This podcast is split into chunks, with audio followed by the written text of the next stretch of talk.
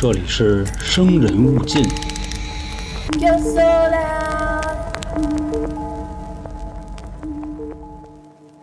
大家好，我是黄黄。今天呢，跟大家炒个冷饭吧，算是。因为之前在节目里也提过一个这个事儿，就是关于日本的一个老牌灵异传说了啊，如月车站。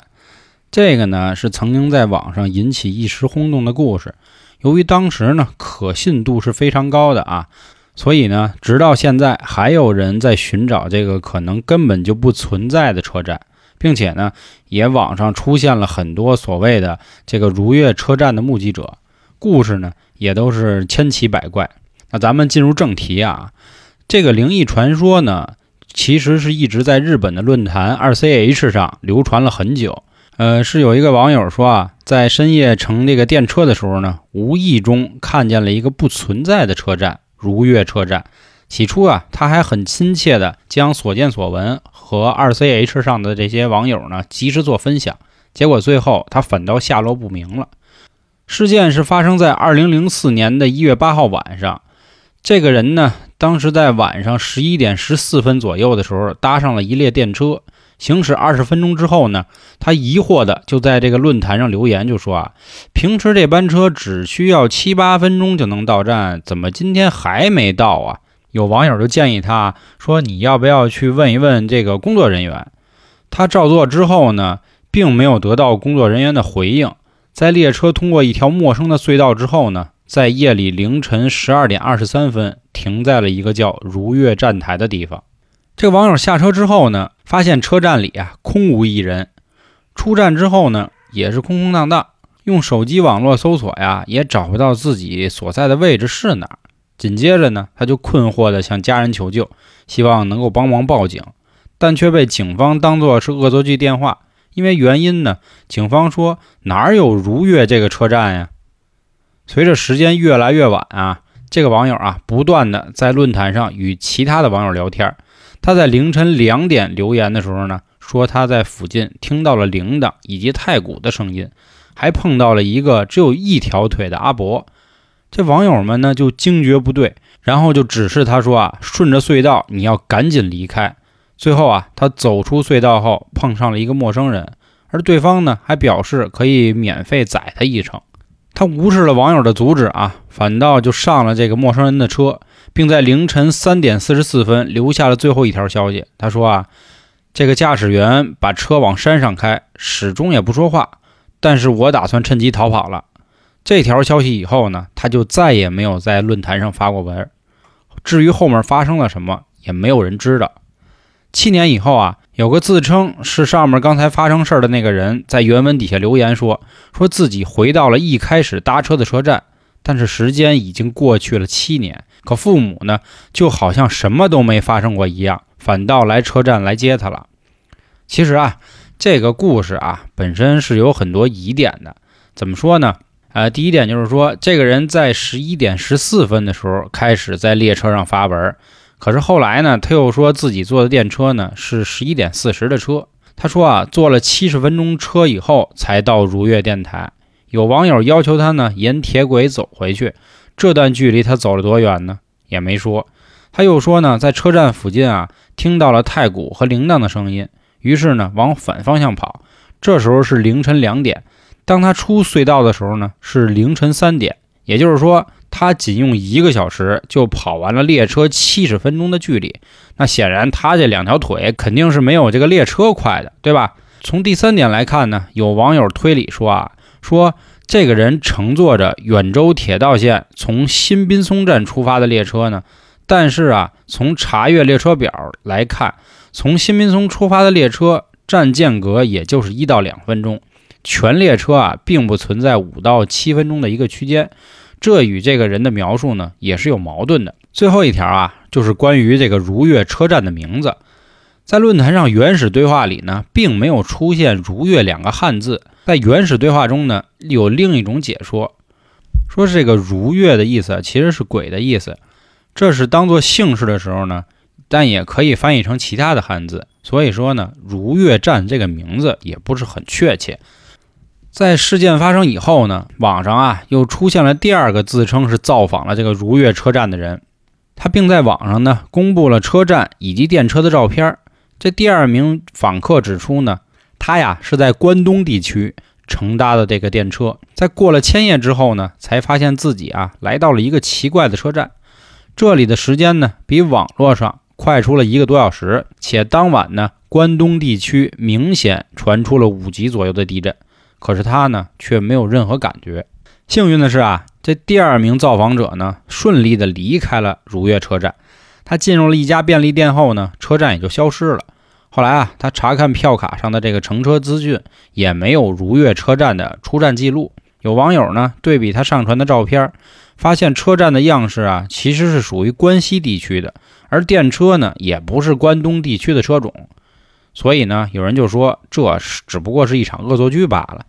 但也有人坚信啊，他就是受害者，而且他也确实进入了如月车站的平行空间。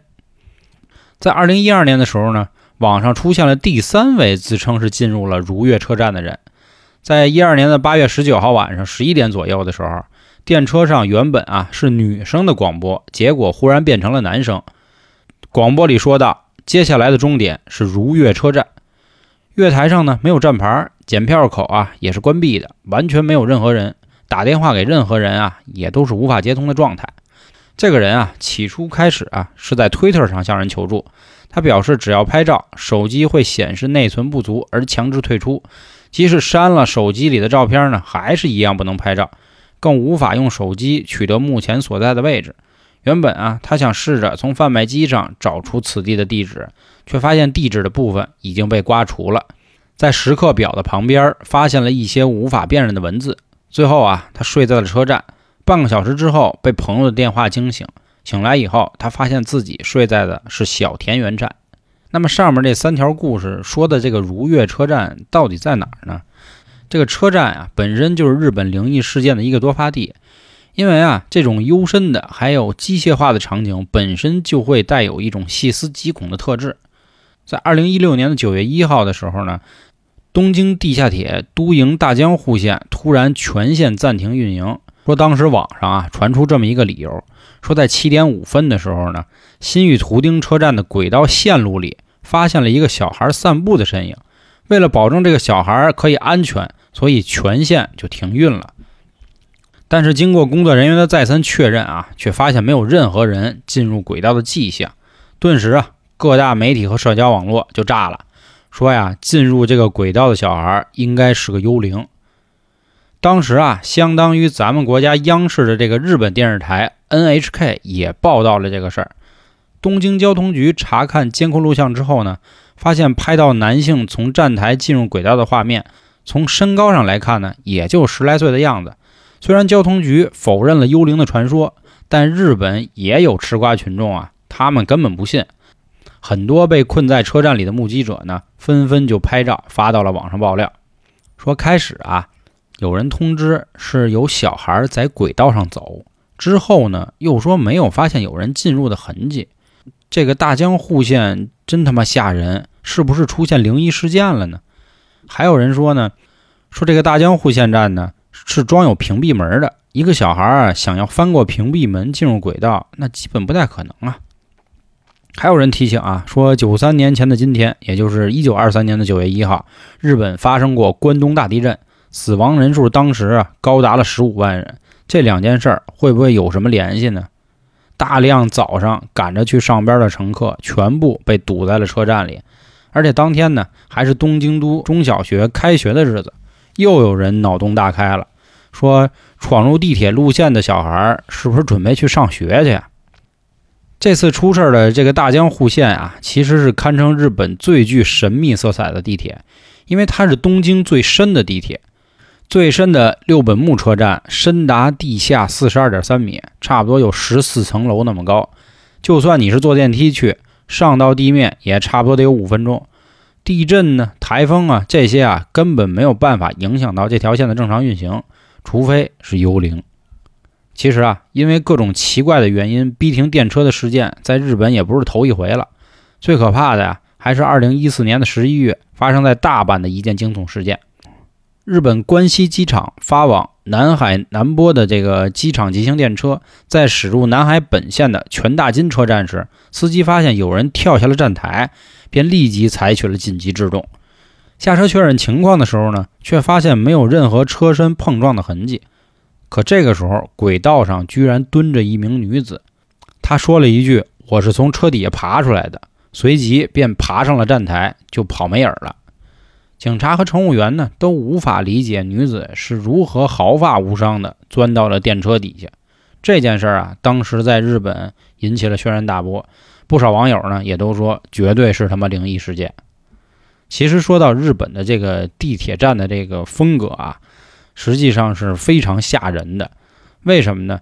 呃，拿这个越线土河站来说啊。它属于日本十大秘境车站之一了，是日本地表下最深的车站。